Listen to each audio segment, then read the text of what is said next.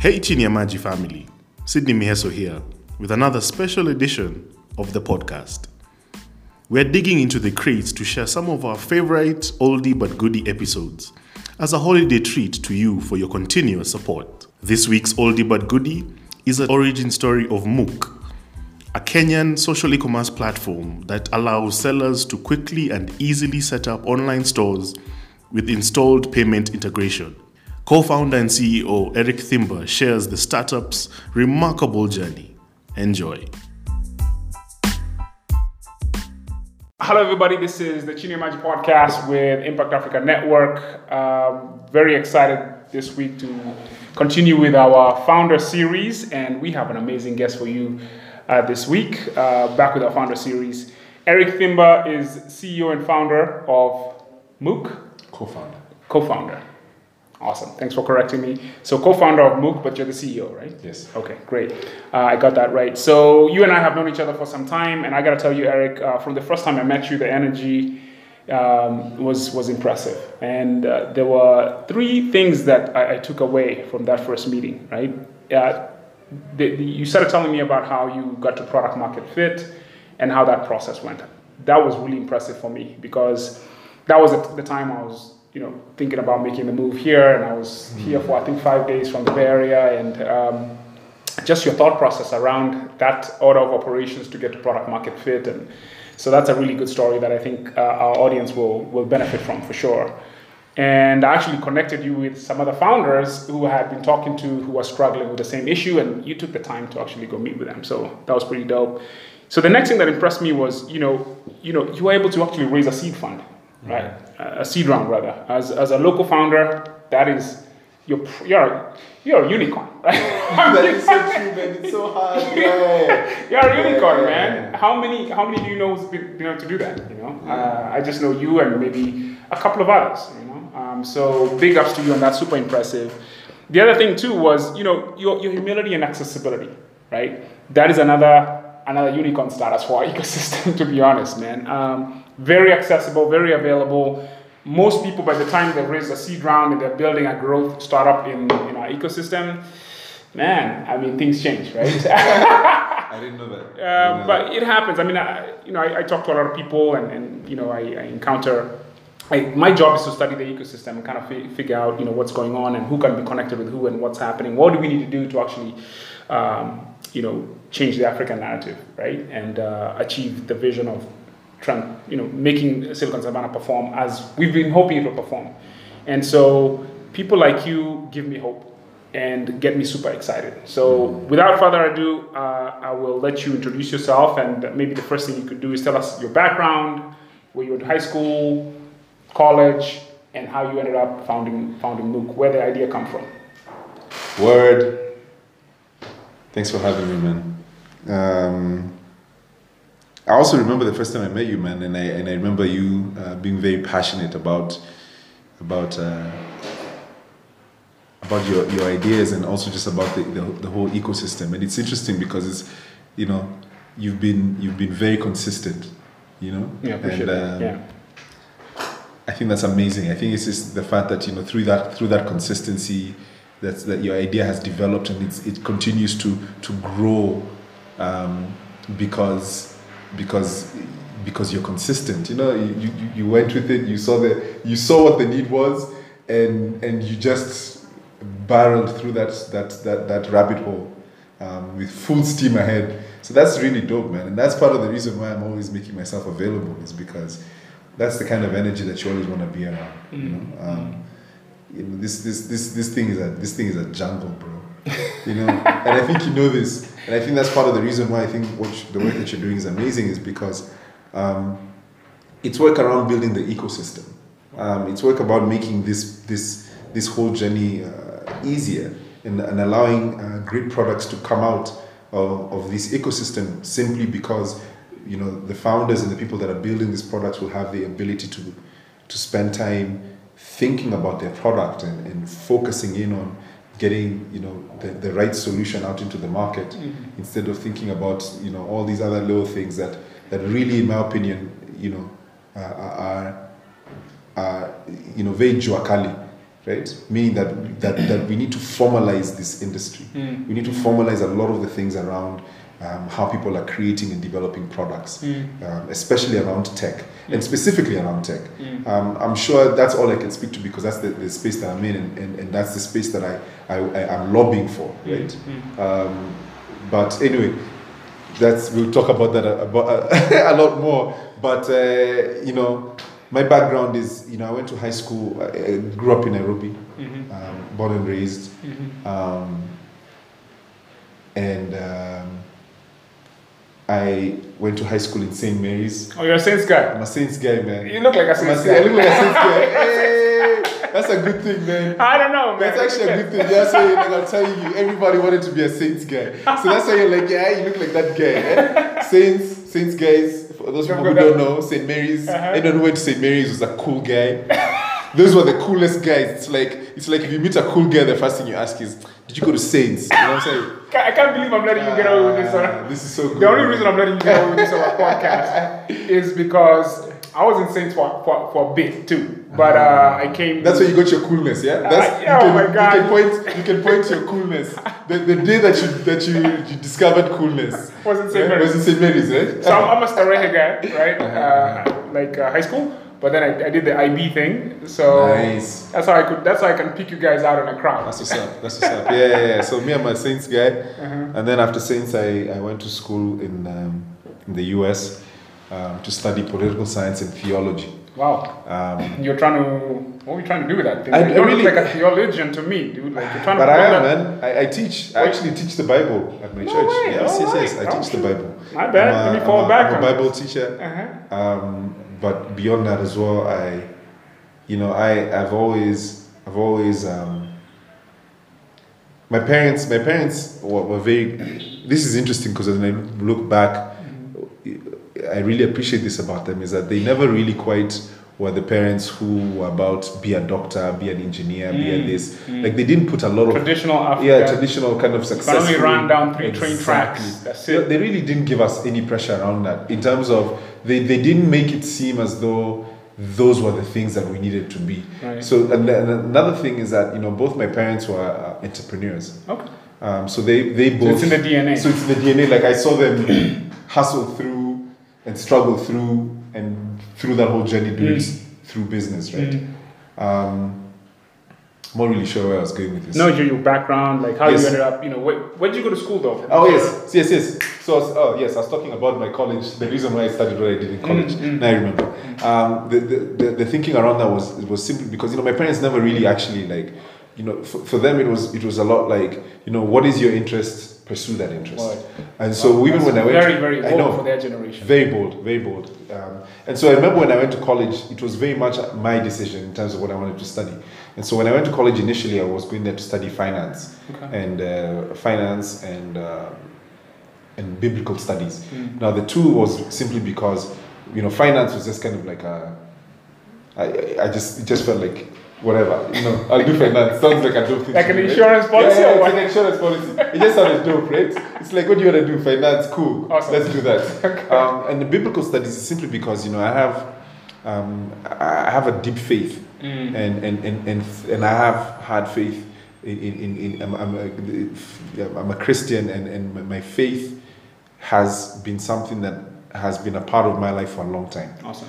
Um, beyond my parents, been even I became a believer before my parents. Mm. You know, Mm. um, interesting. Yeah, I was the first person in my family actually. Mm. But anyway, um, but for me, it's it, I've been fascinated by, by by the idea of God and for a long time, Mm. not just from a from a faith standpoint, from just an understanding. Right, yeah, yeah. Um, so for me, going to college, I knew that I wanted to. I, I knew I wanted to study something to do with with with with uh, uh, gaining a deeper understanding of God, Mm. but not so that I could become a pastor or a, a preacher. For me, it was You're a, you're a spiritual seeker, exactly maybe? spiritual. Exactly. So for me, it was it was something that I wanted to, to learn because my parents had had brought me up in a space where you know pursue your interest, and so my interest was in things to do with God, Mm. and so I was like, I want to study that. Wow. Um, but then when I went to college, the reason why I moved from finance to political science is, is because I, I, I- I was doing a, a course in my first year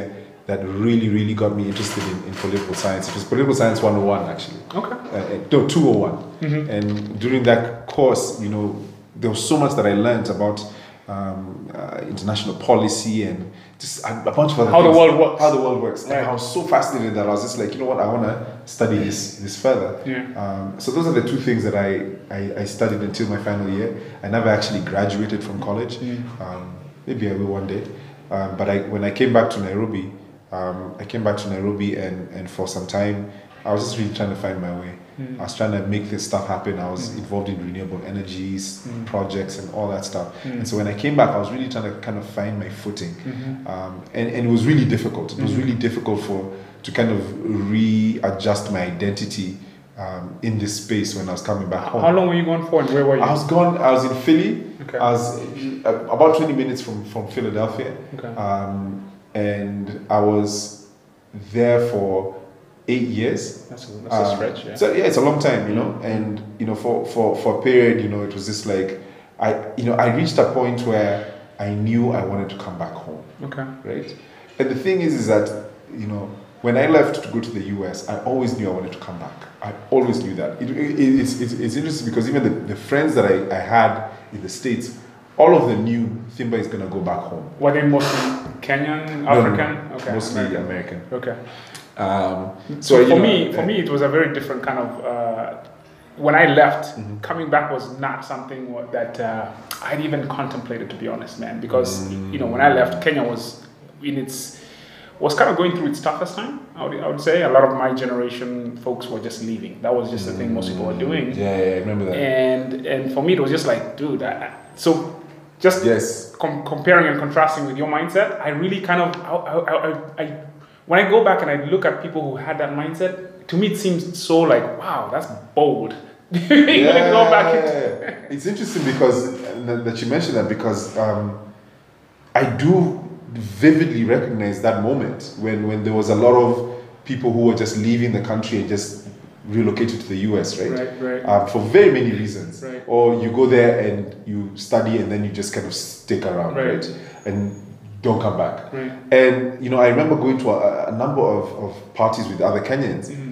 and actually a majority of Kenyans weren't planning to come back. planning to come back. So I'm not really sure why, but uh, but for, for, for me, for some reason, I just could not envision myself settling in, in, in, in America, Mm. and I'm not really sure why. That's interesting. Yeah, yeah, yeah. Not, I, I- don't think there's a, a specific like. I'm very, I'm always very fascinated by by that, Mm. right? And maybe that's a conversation for another day because today we gotta, you know, power through some of these topics that uh, we have outlined for for the podcast, right? But that's a very interesting thing. So Yeah, yeah. maybe maybe we kind of progress forward and kind of dive into a little bit more about okay, you're back, Yes. trying to figure your way around. Trying to figure my way around. Uh, and start, how did that go? Yeah. So I started working for um, a, a research and marketing agency. Okay. Um, got in there, and it was really difficult. I kind of during that period had, had, had what I had considered had hit, hit, hit rock bottom since coming back, Mm-hmm. uh, and you know, to some extent, I kind of at this point was kind of thinking to myself, you know, did, was that was that that the right decision Yeah. to come back? You know, because it took yeah. it seemed to take so long for me to just get my my, my, my footing, and also the fact that How about how long? Just if you were to it took about, I'd probably say it took, took about two years. Two years, It took about two years of limbo, you know, f- wiping out my savings, and now I'm just kind of, you know, just out here, right? you know. And the time, and the thing that's interesting is that during that time, you know, you're looking around, and a lot of the people that you're with, and you're uh, around the peers that you left, are all working, they're all doing stuff. and Yeah, here you are, they're just kind of moving. like they're moving, and you're just kind of like in this limbo. and so eventually, Not a fun place to be. Not a fun place to be. So I eventually decided, you know, let me just look see how I can, you know, get myself a job. Um, so that's what I did. I ended up working for this research and marketing agency called Instant Grass. Um, super dope. It was a great time. Started at the very bottom, you know, and. Um, I'm sure they look at you now and they're like, woohoo, that. I mean, it was such a great experience there, man, because you know I really poured everything in, into that place. You know, like yeah. you know, always you know give everything that you can, man, Right. because it's like I feel like that's what sets you up for. for What was unique about that place that captured your? Ah, I think what was what was really unique about that experience was just being able to understand how to think about products and how to think about what people, the things that people need and want. And so, it, it, the, a lot of the research that we did was around, uh, you know, around the youth and, and, and how they were consuming products and the products that they were consuming and why they were consuming them. So there's a lot of, for me, there was a lot of, th- that's when I learned how to begin to start thinking about products. That's a very, very interesting thing. Because mm-hmm. now I understand where you got that, I don't know what you'd call it, man, that insight, right? Mm-hmm. Because when I met you and you started talking about how you went about building Mookh, I was super impressed, mm. right? So that explains that. So go ahead. Yeah, so that was that, that that was that experience, and and right after that, I I think it was in 2012. I left that. I left. I left the company. The company. Mm. Um, you know, I kind of reached kind of like the You're you peaked, know yeah. the, the peaked in there, and and for for me that I I wanted to get into business, right? and started my, and started my own thing. I, you know, sometimes I wonder. I think entrepreneurs are just so, so, some are made, some are some are just forced into it. Some are forced into it, and some just are born that way. Right. And I think maybe that's just for me growing up in a in a in a home where entrepreneurial family. Entrepreneurial family. I was just like. This I what need you to start my own thing. Yeah, Yeah. this is what you're supposed to do, right? Yeah, The, the the fear of starting your own thing wasn't. Yes, it was there, but it was like, yes, let's do That's this. just part of life. So I had an idea, which was to sell a heat patch. Okay. So this heat patch is for. It was a heat patch for for women who are going through uh, period pain. Uh, So you put the patch and it's and, and it's like a hot water bottle on yeah, you. yeah, yeah. So and where did this idea come from? So this idea came Since- from since you were going period pain. like- yes, exactly. So my sisters, my, my, my sisters asked me to send her a box of those things while I was in the states. okay. And so when I sent them to her and I asked her, you know, how's the whatever, Yeah, how's it working out? But I also just thought it was really interesting, right? How's it working out? She's like, oh, it was super dope. It was cool. Mm. Gave it to my friends. They liked it. So that's what began the whole kind of thought process around it. Um, so I started thinking about this idea, making it happen. Um, got someone to design the thing, the box. Ordered some. Got got myself my first investor. Wow. Okay. Yes. Based on what? It was it was uh, basically my, my, my, my, my a very close friend of mine, uh, her mom, was was my first ever investor in this venture. Friends, family, and Yes, friends, family, and fools. Fools. So the, the, the first person is supposed to approach, yeah, with an idea. So I approached her, she liked it, and so she invested in it. That's and so that's what. So we went ahead with it. The thing that was interesting is that um, first, I remember during that time when I started that business, that I did not. My sister came and spoke to me about it and told me that the reason why this thing wouldn't work is because you have a product that is at a certain price point, but you don't understand who your competitor is. And she was, and I was like, okay. And, and, and it turns out that the competitor to this product wasn't another heat patch, Ah. it was a painkiller.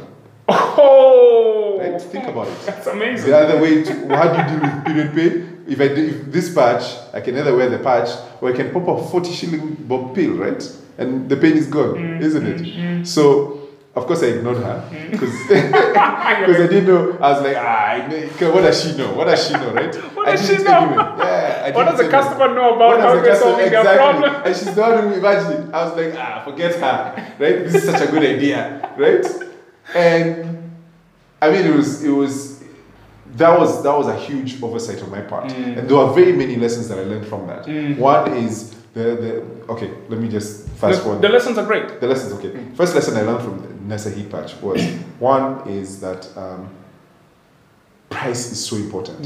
You, you understanding how you charge for something is something that you should take quite seriously mm. and, and, and, and, and have a lot of considerations around that. Mm. And, and the first consideration around price point is that is that one, there's always what they call products maybe? a magical magical price point. Okay. Meaning that it's it's something that when you tell someone they're like, oh, that's cool. And magical price points oftentimes are price points that break a big note.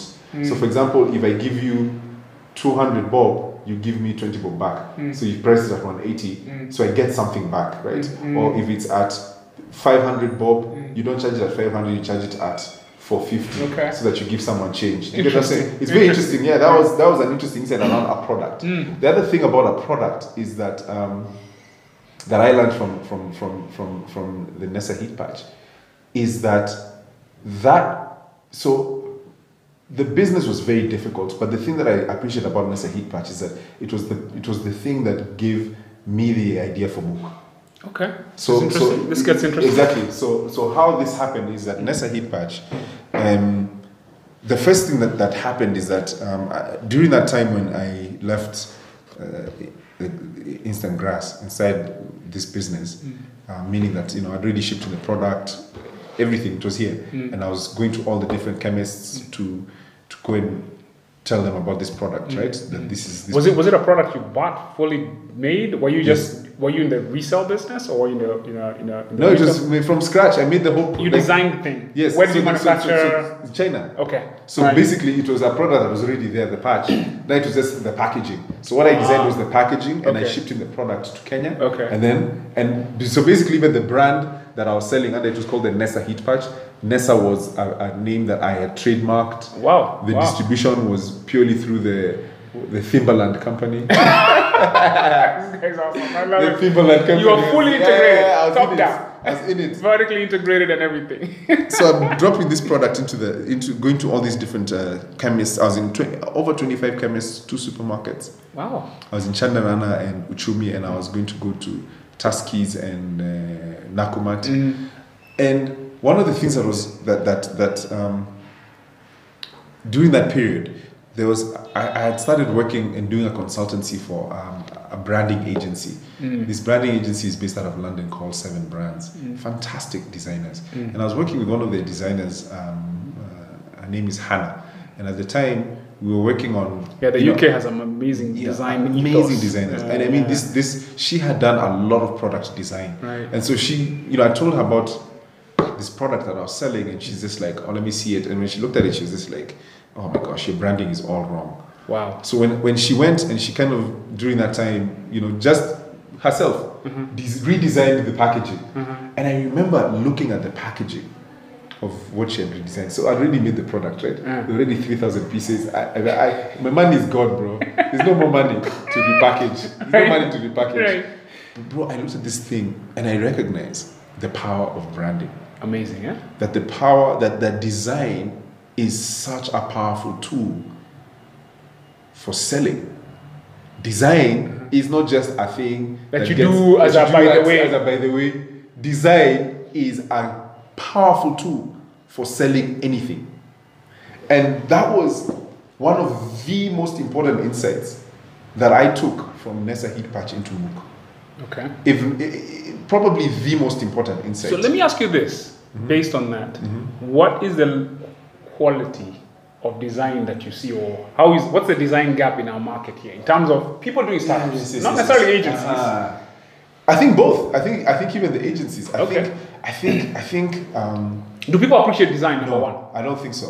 And the thing is, is that the, the, the, the, what, what people don't, and, and it's in, I, I use the word design also very cautiously because on one aspect, I, I believe design to be what you visually see, but I also believe design to be in, in how something functions as well, right?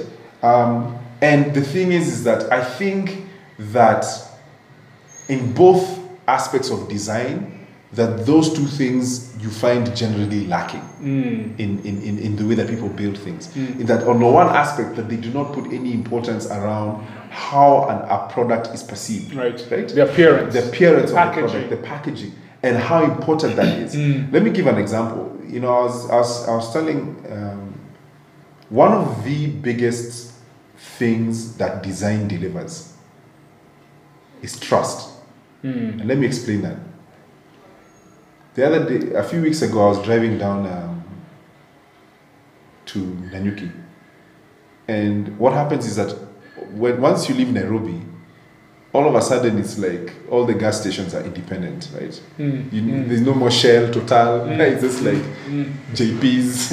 like there's all the kinds of gas stations. You're like, who, who the heck are these guys, right? But they're there and they are serving a market. People stop, they fuel, they do their thing. There's there's a stretch over there in, uh, as on your way to to Nanyuki and whatever, where it's just like you know just a few gas stations, you know, that are just random. Yeah. I remember when we were going down, there was this one gas station that we passed Mm. that was so well designed in terms of when I when you looked at the logo, the, lighting. branding, the lighting, everything. It was inviting It was very inviting, and it was one of those things. So you see, the thing is, the reason why we fuel out of town and, and, and you don't fuel in these little gas stations, it's because you don't trust them. Right. You know, the, the thing is That's that you're so like, ah, this guy is probably selling weird Water. He's probably selling water or whatever. You always make assumptions about the guy because It's so true. because you don't recognize the person's brand, right? Right. But because you don't recognize the brand, and that's usually the first thing. But here's the thing: when I looked at this gas station, I looked at it and I looked at the branding, and for me, the first thing that stood out to me was I feel like I can fuel there. I feel like I can take my car and get into that gas station And I'll be okay. Simply because look at the way that they have branded, Right. Right? The branding invites me. It it, it says It creates it, trust. It creates trust because if you've put that much thought into how you present yourself, then you must be a real. You must be the real deal. You must be what I'm there. saying? You must be. You must be a, a new. Do you get what I'm saying? And that's the thing that what happens is that when you're presenting a new idea, I remember that in the initial stages of of, of, of when we started Mookh, the first event that we ever did, bro, I think maybe 75% of our transactions didn't go through the way smoothly. Do you get what I'm saying? Like hmm. there was there was problems. There's a hitch. So meaning that we had to Technical. technical. We had to find ways to you know make sure that we the thing completes. You know, we, we, we had to we had to manually complete a number of transactions. But what was interesting is that when we went to the event on the the day when we were doing the validation at, the, mm. at the event, there were guys who were coming and being like, "Man, this thing is so dope, man! I love how They don't know what's and the thing is, and I'm telling you, and I'm telling you, honestly, like I genuinely, genuinely, genuinely believe that a huge part of why we have been successful is because we take great attention to design. Man, you know, I'll tell you this, man. Your design game mm. is is, is impressive. Yes, You know, and and and and so let's take a step back and talk to people about what Mookh is, Yes, and, yes, yes, and kind of how Heat Patch went into. yes, yes, yes, yes. Yes. Okay, there. sorry, we jumped, we jumped Nini, but Heat Patch taught me many lessons. Now, Heat, the thing is, same girl that I'm talking to you about in terms of um, The the, lady who, the designer. So we're having a conversation, and she's like, you know, just, you know, we're just talking about this, and and and and, and I, I, I, you know, I tell her, you know. How I'm trying to sell this product, and she's like, "How are you selling it?" So she gives me like a whole way to kind of redesign my Facebook page, right? Mm-hmm, mm-hmm. Because I was selling the stuff on Facebook. Mm-hmm. But the thing is, with the Facebook page, is that I told her a lot of the interaction that I'm getting is from Facebook, right? So she's like, maybe you should try and find a way to to sell this thing on on Facebook. Mm. And I'm like, yeah, but how would I do that? Mm. So she's like, I think there's some like apps. So she goes and she shows me these these these like different options, right? She's like, try this, try this. And at the point, I remember Shopify wasn't there, but Shopify was a, had a different name. Mm. I think it was Ecwid or something like that. It had a mm. different, mm. and then they merged to become Shopify, something like that. And so, so one of these things, I'm looking at it, and I'm like, oh, this is super cool that I can connect this thing to my Facebook page. But then I remember looking at it and just being like, okay, but why? Uh, I can display the product, but how will someone pay? Mm, mm. Right? How do you complete then, the transaction? And then Yeah. Mm. after they pay, uh, how will they? How will the item be delivered to them? Right? Mm-hmm. The real So business. exactly the real business. So for me, it was like so. My head started, you know, like my brain was just there, like this is a good idea, but how is this? It's like, incomplete. I- like it's incomplete. So then, um, well, after one of these days where I've so this is just kind of thoughts in my head Yeah, and yeah, whatever, yeah. and I'd actually had the thing up, just kind of like being like. And, and I put my phone number as kind of like the M-Pesa number, like M-Pesa me, Right, this right, number, and then right. we'll see what happens. Right. But no one ever made an order, but there are a lot of people who are interested. So there's one day, um, one Monday, just a weekday, I go to uh, Mookh co-founder, uh, Poji. And so I, I randomly just, you know, after spending a, you know, the morning in town, so I go visit him. He, at the time he was living in Kileleshwa, so I just, you know, passed by his place. I just kind of like, you know, I've been out, I've been out on the field, bro, in my briefcase, just kind of, you know, kick it and just. Yeah, let me just- I, think we're we're just talking about something. I don't know what we're talking about. Right. So I go to him and, I, and and part of the thing I tell him, I'm like, bro, you need to.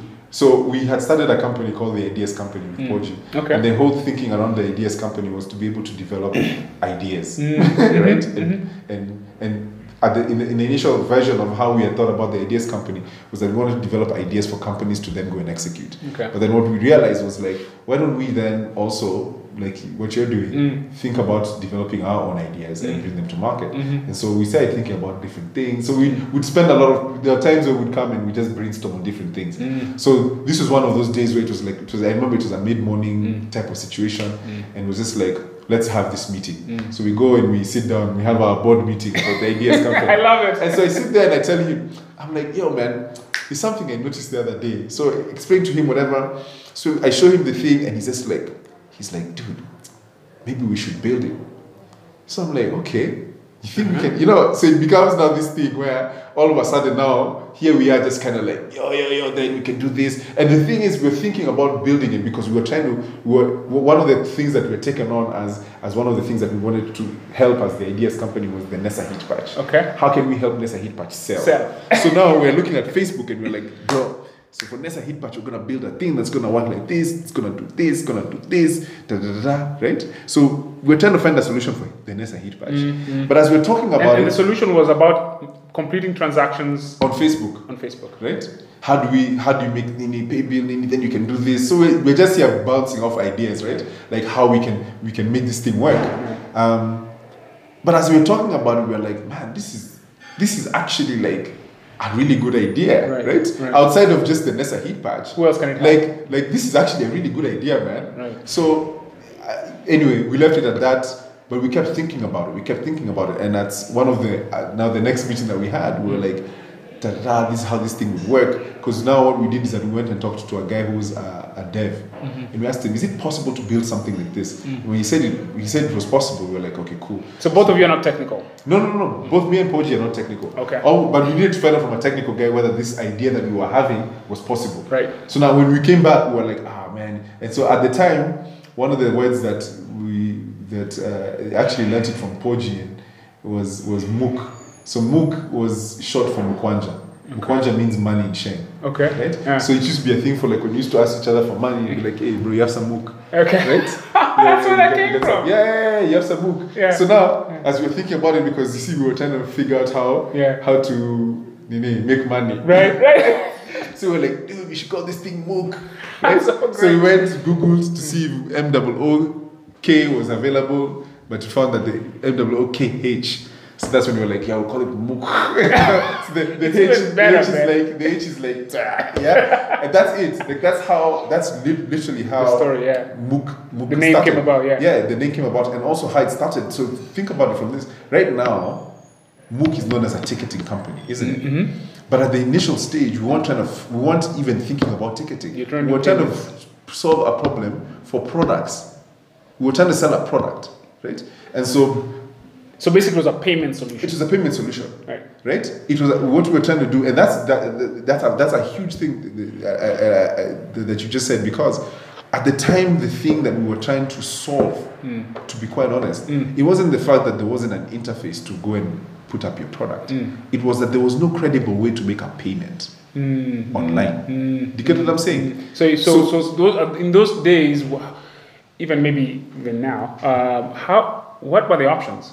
Because we had M-Pesa. Mean, We M-Pesa had investors there, but now you say that you're a PESA guy or get a pay bill. so you right? still you have So to get off have- the exactly. the experience had to go to a different channel. It has to a The different payment channel. had the, the, the, the buyer experience and the payment experience were divorced. so. Exactly, Okay. exactly. So there wasn't a, there wasn't the, ex, the the expectation of that the place where you're shopping is the place where you buy that thing, Right, Right. right, right, right. Um, or pay so- for that thing. and pay for that thing. And so what we did is that we took one aspect and completed it. What we did is completed the loop, Okay. right? Mm-hmm. And and the loop that was missing was being able to display the product, yes, mm. but also be able to accept a payment for that product Right, very right, quickly and right, right. as well. So basically, so- e-commerce, classic e-commerce. It's classic e-commerce. Right. Now, for almost a whole year, we were just here trying to figure out how to build the product. So we, we were working with this developer to try and build out the products and all that stuff. During that period, is of course we were communicating with people about what it is that we're doing. A, a number of our friends, Mm. were talking to them about it. You know, just telling them, hey, we're working on this, da, da, da. Close friends. One of our close friends, um, Muthoni, Drummer Queen. She'll hear this, I'm sure. ah, for sure, man. She's she's a huge part of the story Right. because MDQ was the first person who began to agitate, and I still remember we were at her house and she began to agitate to us. She's like, "Yo, man, make this thing sell tickets." Where did she come with that thought? Because from? she was running blankets and wine. oh, And so for oh, her, so she had a ticketing problem. She had a ticketing problem, right? But on top of that, she was also a musician, okay. right? So on the one hand, she's a she, she's a musician and she's also an event organizer. And those were two pain points that she was having. I want to sell my stuff on Facebook also. Right. I want to sell my tickets on, on Facebook. Right, also. right. So if you think about it from the initial scent, uh, the, the in fact the initial way in two, in 2000 we went live in when we went live in 2015. The only way that you could use Mookh, right, was by embedding it onto a Facebook page. Wow. Big problem. You get what I'm saying? We didn't have. There was no what you see now. There mm. wasn't a place to, on Mookh to come and buy things. Mm, mm. Literally, what was on Mookh was sign up. Then after you sign up, you create a store, and then you embed that store onto your Facebook. So Facebook, your Facebook page becomes the only place where someone can buy your your your, Your your, product. your product Right, or your right. whatever it is that you're selling. Right. That was the initial iteration. In fact, we did not we did not change how Mookh operated until late 2016. Mm-hmm. So for 2015 to 2016, right, the way that people were buying things on on Mookh was through a Facebook page. Mm-hmm. You had to go set it up, then plug it into a Facebook page. Mm. Then from the Facebook page, you buy it from there. So what we had done is that enabled the, the, the purchase process to happen within Facebook. Which, which was a great first step. Absolutely. Right. Oh, it was a great idea. Now the thing that was interesting is that when we initially when we launched the, the when we launched Mookh, we launched with ticketing, mm-hmm. and that was So she convinced you. She, she won, she won the argument. Yes, she won the argument, and Okay. it made sense because for us it was like it's it, it doesn't have to just be a product. It Right. can be anything because really what you're trying to do is is is is seal the loop around. I've shown you my product. Can I pay for it? Right. So it could be a product, could be a ticket, could be a song, Right. whatever it is. Whatever it is. Like the Right. point is that you And, and right now, Mookh, Mookh, what are your main product lines? What are the main SKUs right now as you, as you stand today? What do you sell? So right now we do products. Mm. No, we do tickets. Mm-hmm. We do music and ebooks, which is under the category which you call digital content, Mm-hmm. and uh, we are also v- literally in the next before the end of March we would have launched our products category, um, which is something that we've been wanting to launch for quite some time. So you're going back to what you Yes. what you were trying to do before, Yes, yes, but now not on Facebook through your own. Yes, platform. through our own platform, E-commerce. through through e-commerce. So are you going to be enabling other e-commerce vendors, or what's the play here? So um, the way that so if we initially that that was kind of the, the main way that for us we saw ourselves as kind of just powering what people are already doing mm, mm, online anyway, mm, which is on social media all, all that stuff.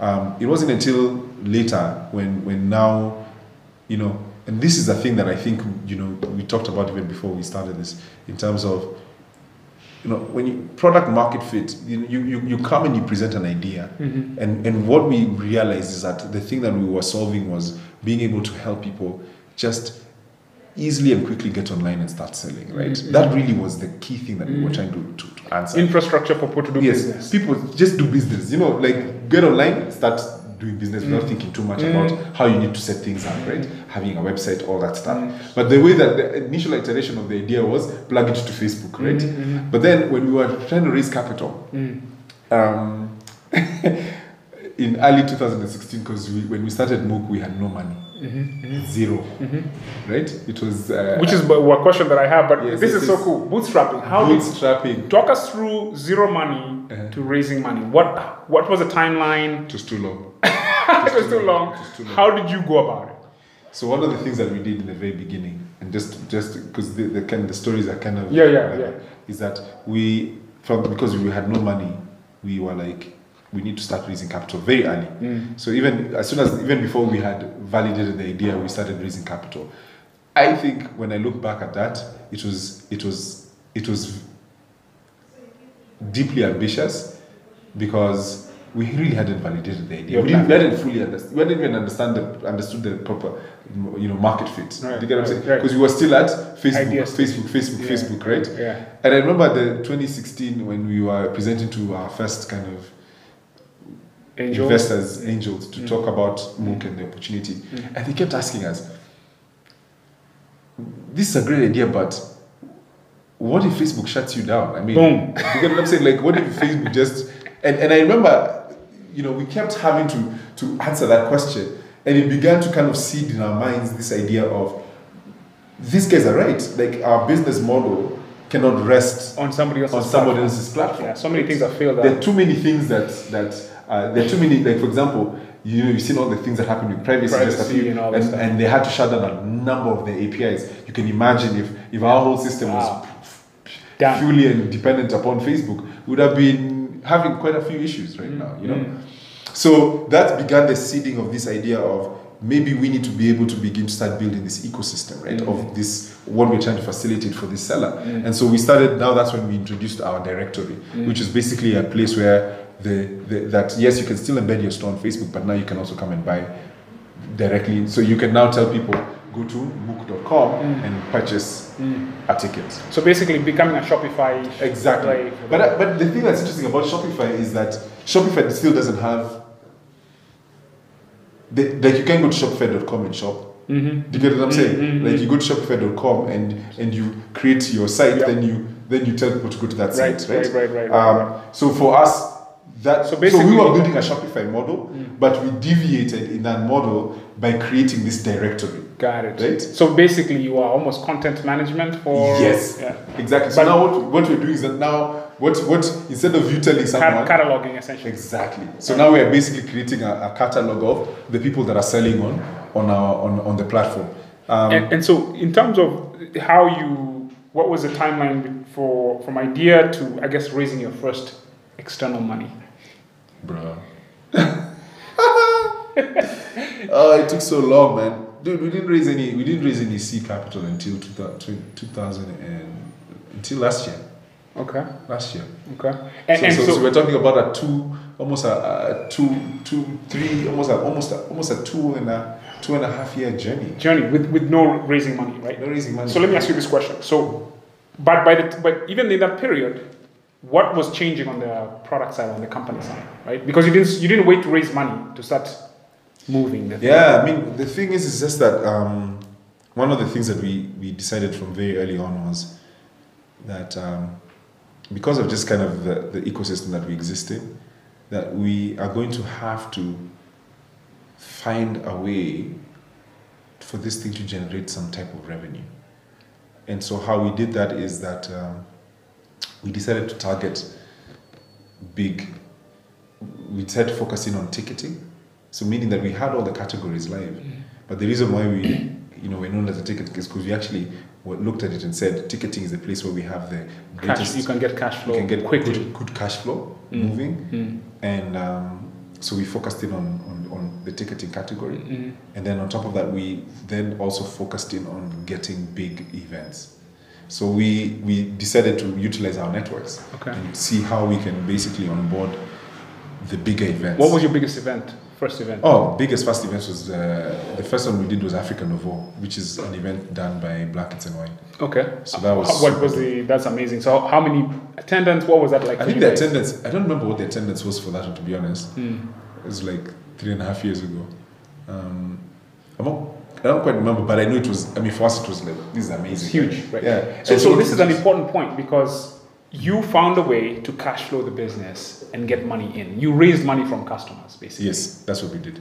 We raised money from customers, and that's the thing that I think that is super unique. And just not to deviate, but I think I think one of the, the, the, the key differentiators between okay, I, I genuinely believe that what Africa is going through right now is some type of uh, digital boom. Mm-hmm. Yeah, a technological, a tech boom. Mm-hmm. Um, we're in the we're in the beginning, we're, we're in the very beginning stages of The embryonic phases of embryonic phase of a tech boom Mm-hmm. and very similar to what happened in um, in the US, right? Mm. In terms of perceptions around. You remember the internet boom? Yeah, the dot which- com. Dot yeah. com. Dot com. Which The internet bust. boom Yeah. slash bust. Yeah, right? yeah, yeah. Um, but one of the things that I think that is significantly different about the companies that are being built or digital or tech companies that are being built in this in Africa Mm. is that at that point in time what had happened in the financial factors that were happening where interest had gone down, there was a lot of money to, that people were looking to lend. In the and States. So in the States. Mm. During the During, the- during the dot com period, yeah. During that- And even it's boom. very similar right now. Yeah, exactly. It's very in the sense that there was a lot of Money. capital that was coming in to be like, Right. whatever idea you have here, you go. Let's go. Do you get what I'm saying? Whatever idea you have here, let's go. Mm. Now, those things, those things, those things were happening at the same time where customers were now getting more access to the internet. Right. Right. So and now mm. devices were, you know, the devices were now there for people to be able to access these online services. Mm-hmm. And so there was all these factors happening at the same Confluence time. of- yeah. Exactly. That Money was available. Money was available. And The internet was becoming Exactly. So the, so this stuff is happening with it. The consumer is changing, Mm. and there's a product, and there's a lot of money pouring into this, A new space. channel, right. Mm. A new channel. Now the difference is is that with with with Africa right now is that over the last ten years, there has been a massive adoption of digital mobile. mobile Mm. of mobile right basically Mm-hmm. and what mobile has done is that it has basically changed the access that people have to the Created a internet whole new market. it has created a whole new market Potential market, exactly Yeah. it has been happening for a very long time Right. right so but on top of that it's being driven further by this massive youth bulge Mm-hmm. that we have right i mean in kenya alone we're talking about 78% in other in generally on average you're talking about 70% of people who are under the age of 35 Insane. it's insane. Right. It's insane when you think about that. I mean, it's it's it's it's absolutely you know for me when I when I think about it, it's it's absolutely insane. And so, the way that I look at why African tech companies, for the longest time, right, even for us, like over the last three and a half years, we have been forced because one aspect has been missing. Which is the available capital. Mm. And so, what that has done is that it has forced us to build legitimate tech Businesses, companies, yeah. legitimate businesses that have a very sound Only those ones basis. survive.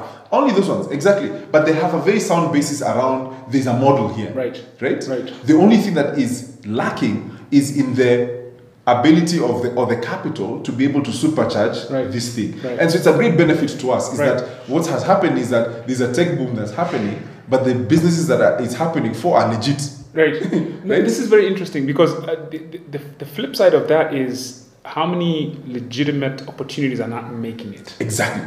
Exactly. Is, there, is, there, is there some kind of, of course, let's say you're 100% of the businesses that get started, the top 10% are the ones who can monetize early Yes. and survive or figure out a way Yes. to get to the point where now they are a going concern. And then maybe there's another band of maybe 30% who, for lack of being able to be funded, supported, whatever, die Yes. too early. Is Yes. there that too? Do you absolutely absolutely absolutely and i think i think the, the thing is that the kind of environment that you know and, and the, this is part of the reason why i think the discussion that, that, that you cons- consistently have around the ecosystem is is so important because because of the lack of that ecosystem there are so many great ideas that are dying at the altar of these few things Mm. we don't have any access to financial capital, right? Mhm. There's no way to be able to even have an understanding of how to test an idea or grow an idea. Mm, the Right? skill set of The skill the set order of operations of, order taking operations, a product to market. exactly, taking a product to market. Those Mm. things don't. Like basically, the, the, the, the, the things that I'm taking into this tech to building this tech business are things that are skill sets that I, I, I developed outside of that Mhm. that space, right? Mhm. So there's a, a bit of an advantage. Mhm. My thing is this: I wondered to myself if, for example, that Poggi and myself did not have the kind of network that we did, Mhm. would Mookh Exist. would Mookh exist?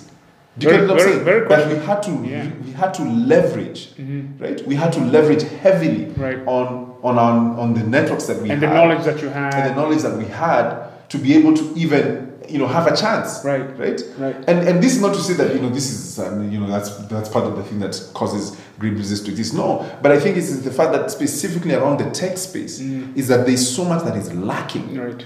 There's so much um, um, um, support that is you know Needed, that, yeah. that is needed in that space Right. for legitimate Yes. legitimate solutions that exist right now. Legitimate solutions that Yes, exist. yes. Um, you know, when when I think about like the fact that because we're in the initial stages of this this this this this this, this tech boom, Mm. the reason why I say the initial stages of the tech boom is because what what I believe we we have is a situation where because of the type of consumer we have, Mm-hmm. right? So what I mean is this: is that this youth bulge of digital natives, Mm. right? People who are growing up Online. online, they're coming faster into the marketplace than solutions are able, then we're able to create solutions. That's crazy. Do you get what I'm saying? Yes. Meaning that I actually think that the, the, the window is closing. Right? The window is closing where it's basically now. No, uh, uh, let me put it this. Let me put it this way. Not the window is closing. Is that is that by, by window is closing? I mean the window of of, of opportunity for for that before the avalanche hits. Right? Mhm. Where it's just basically now you as a business there will come a time because of the consumer Mm. where you can literally fully have a business that exists online. And if you if you do if you're not able to make that transition, exactly. you're going to you're good. That's the, that, You're that's, that's, the window that i'm talking about. Got it. so that's the window that that for those guys who don't who don't understand that right is that that's going to happen and the people who are going to mod the the, the, the, the, the platforms that you'll be like where did these guys come from Right. it'll just be guys who are selling on instagram and it's happening right Facebook. now. it's happening right and, now And you know the, th- the thing is, so for example, I mean, I, I've you've seen me kind of even before I made the move, right? We met in October 2017, I think it was, mm-hmm. when I'd come here to kind of make to do my market research mm-hmm. to determine okay, where is the gap? Because I'm, there is, you know, I spent many many years in the Bay Area. Every single company I ever worked for, every single one, never considered Africa a market. All the tech startups I ever worked for, market Africa was never a, mar- a market, and I always felt so invisible during those meetings. We would have these all hands meetings, and they'd put the global map on the on the on the, on the screen. Africa was this just big black nothing. Yeah, yeah, There's no strategy for that. yeah. At first, I used to feel invisible. Okay, this is 2007, 2008, 2009.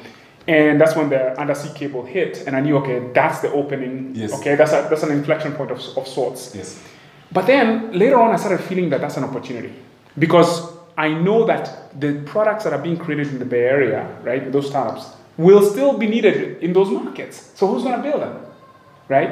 And so for me, you know, um, making the move was just that historicity of knowing that we're starting from a very low bar technologically, and holy cow, who's going to actually build these things? Are we going to let the those companies all of a sudden realize that there's this, te- you know, Yes, it's too late. But it's too late. It's too late for them. Uh, I don't know about that. I, no, no, don't know I- about I that. Pipa. Okay. Because they listen. Here's the thing. Uh, the reality of the situation is, um, are we able to actually bring products to market? Are, are innovators able to bring products to market to meet the demand of the day today? Mm-hmm. Local founders. How many local founders are able to, to, to step up and to take the product to market like you have? There's a big risk here because the reality of the situation is a lot of people are dying, like you said, on the vine. Like a lot of startups' ideas are dying, great ones, right? Because they can't get funding, they can't, they don't have the skill sets to move forward. So there's a still a big. I mean, these companies can come in, these founders can come in and actually take the market. Nothing is a guarantee here. You know what? I think I think that they. the So what that means, not to not to cut you off, is to me that my biggest fear is there's this huge, you know, you know, innovation driven uh, new economy that's emerging, like we've just talked about. But who's going to benefit from it? Is it going to be the second di- scramble for Africa that's going to happen? I call it the digital scramble for Africa. It's happening right now, whether we like it or not, whether we are ready for it or not.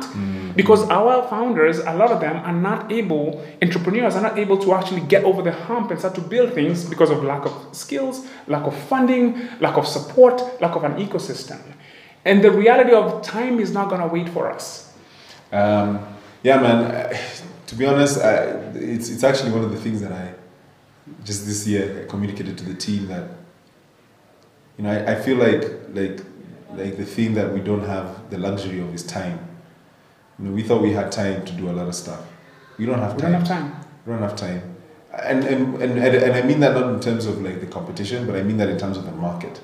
I think the market right now, if you do, if you look at the, the, the you know, these, these numbers are completely astounding to me. Like even in Kenya, for example, in Kenya, you know, of this age group, that these youth bars that we're talking about, only a third of them are between are, are, are, are, in, in, in the marketplace right now with financial power to be able to spend. Do you get what I'm saying? Right. Just a Meaning that they're 20, 20, 20, 20 years, 20 to, the, the 20 to 29 years old, right? Mm. It's only a third Mm. Of this potential marketplace that is about to enter into this, into the, the so meaning there's two thirds of this youth bulge that I'm talking about, that every year, every year we're getting more and more digital Mhm. kids Mhm. getting into gainful employment, starting their own things, getting you know more money. So the bulge is starting growing. the, the bulges. So now the thing is that the marketplace is growing. Mm. The marketplace is Mm. inevitably it's just it's just growing. But but here's the thing. So the, Go ahead.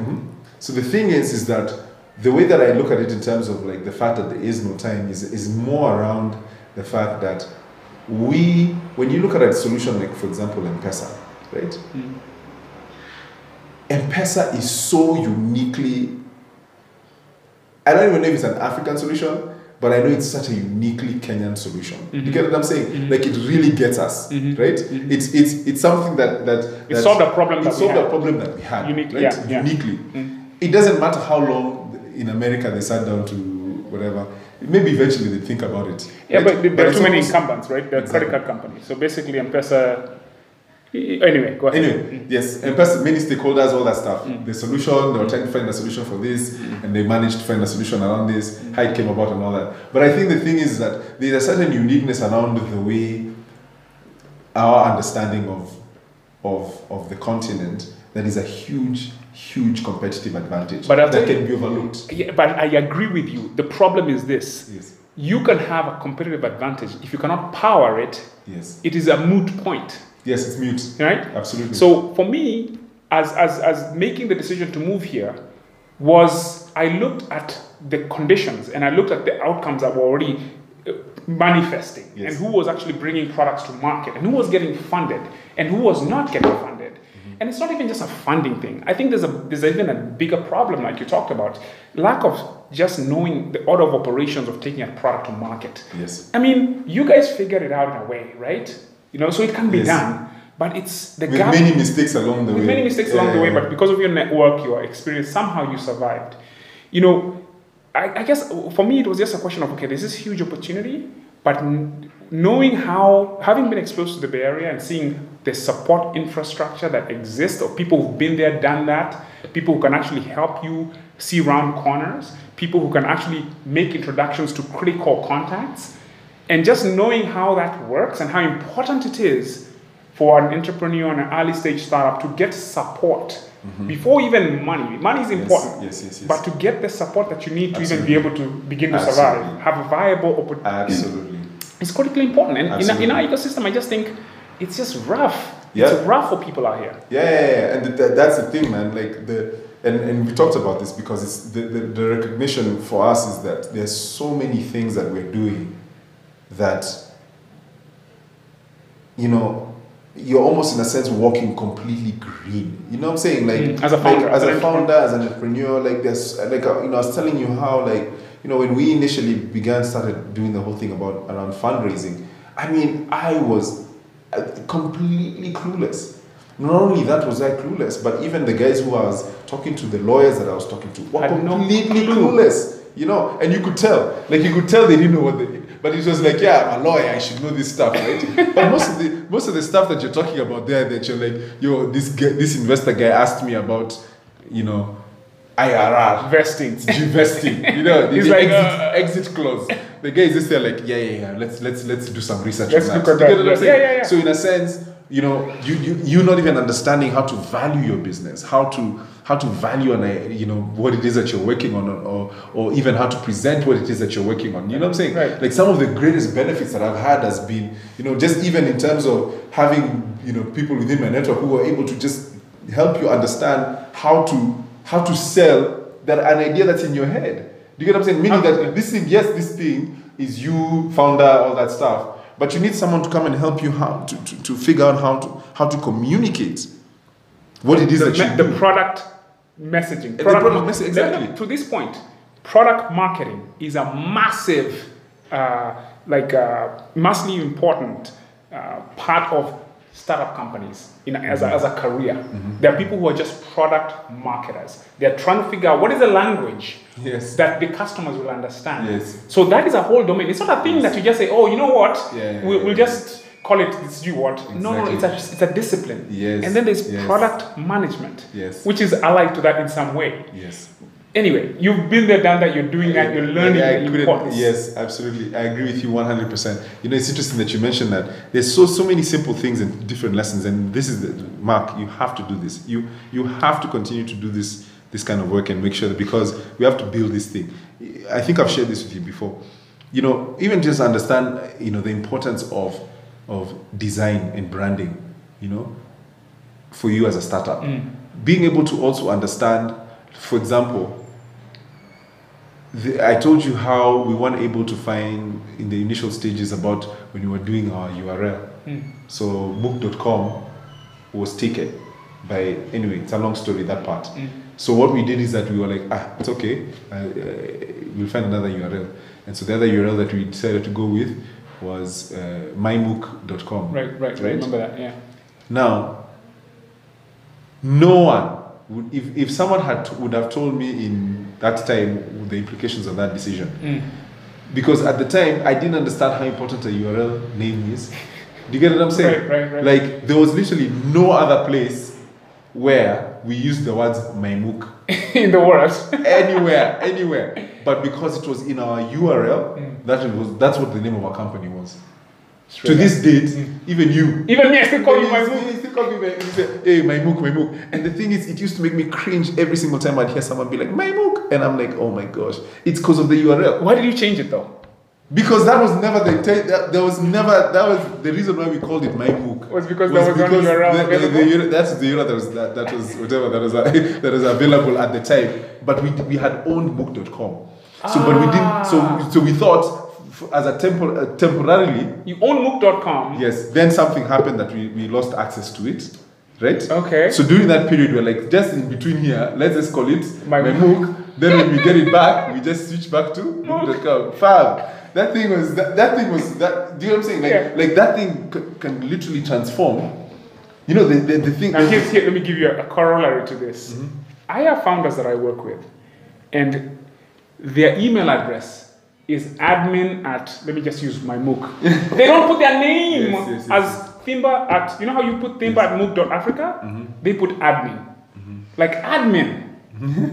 Dude, I mean, what to branding and all you're saying, that doesn't communicate trust to me. If you're if I'm somebody's emailing me admin at so and so company, and you're a startup, you're trying to you're trying to build familiarity, trust, comfortability. I've seen things of that nature, and I'm just like, why would they? I've seen that twice with people who are building startups. I'm like, Yeah. what's wrong? What's wrong with your name? I mean, have you seen that before? Or? Yeah, yeah, absolutely, absolutely. So it's just those different little things, man. So it's just like, I- and and and you know, right now, one of the things that I think is the biggest tragedy about building a business, of a tech business in in, in Africa, is that one is that the the local capital doesn't understand it. So local capital doesn't understand how to value a technical business, a tech business, right? Yeah. um, they just don't. Right. And so what happens is that um, because the, the local guy doesn't get it, he'd rather go and invest in uh, land and whatever, right? So that's one part. Right. Second part is this: is that if you wanted to go and find alternative means of financing, even if it's here locally, Right. right? You need to have a security, right? So for me, even to go to the bank, even as a group, even right now, in spite of us guys being there for three and a half years, if I want to go to the bank and get access financing, right? You have to give a security. Right. The other day, I saw that uh, there's a fund that has been launched for creatives Mm. um, and for growth, growth, growth companies. So basically, companies that have been, you know, they're doing stuff and they're working and all that stuff. And the thing that was amazing to me is that even those guys, they got a, they, they- I think they got a grant from some funding from another organization to lend that money. Mm. Even them require you to have an asset, right? So my question is this: is that Who's this money for? Young people don't have assets. Exactly, and the young people don't have assets, right? So meaning that that that even the, the, the understanding of number one that these people who are coming into the marketplace, right? They're, they're not just young people who are buyers; they're also young people who are sellers, Right. right?